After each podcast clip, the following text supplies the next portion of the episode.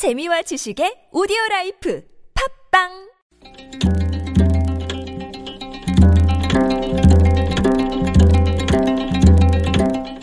한문학자 장유승의 길에서 만난 고전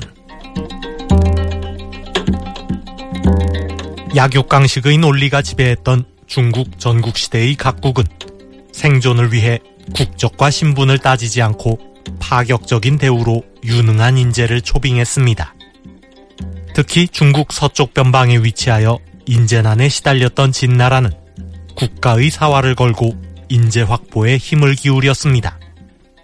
이로 인해 역대 진나라의 명재상 가운데에는 외국인이 많았습니다. 천하 통일을 눈앞에 둔 진시황도 외국인들을 적극적으로 기용하였습니다.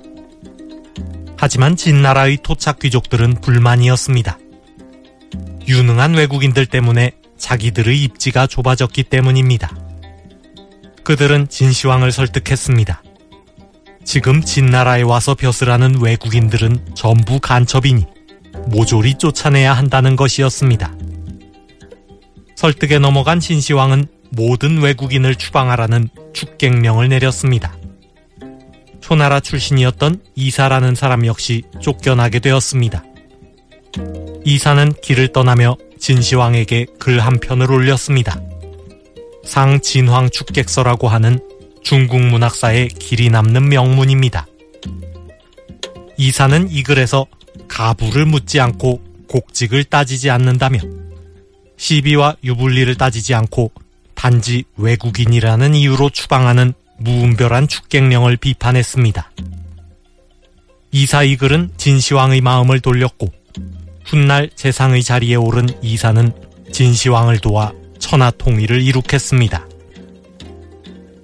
가부를 묻지 않고 곡직을 따지지 않는다.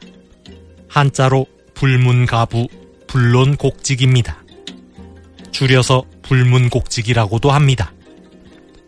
불문곡직은 묻지도 따지지도 않는 막무가내식 행동을 의미하는 고사성어입니다. 추경안 처리가 지연되고 있습니다. 묻지도 따지지도 말고 무조건 이달 안에 통과시켜야 한다는 여당과 묻지도 따지지도 말고 무조건 요구한 예산을 넣으라는 야당이 대치하고 있는 탓입니다. 여당도 야당도 불문곡직입니다.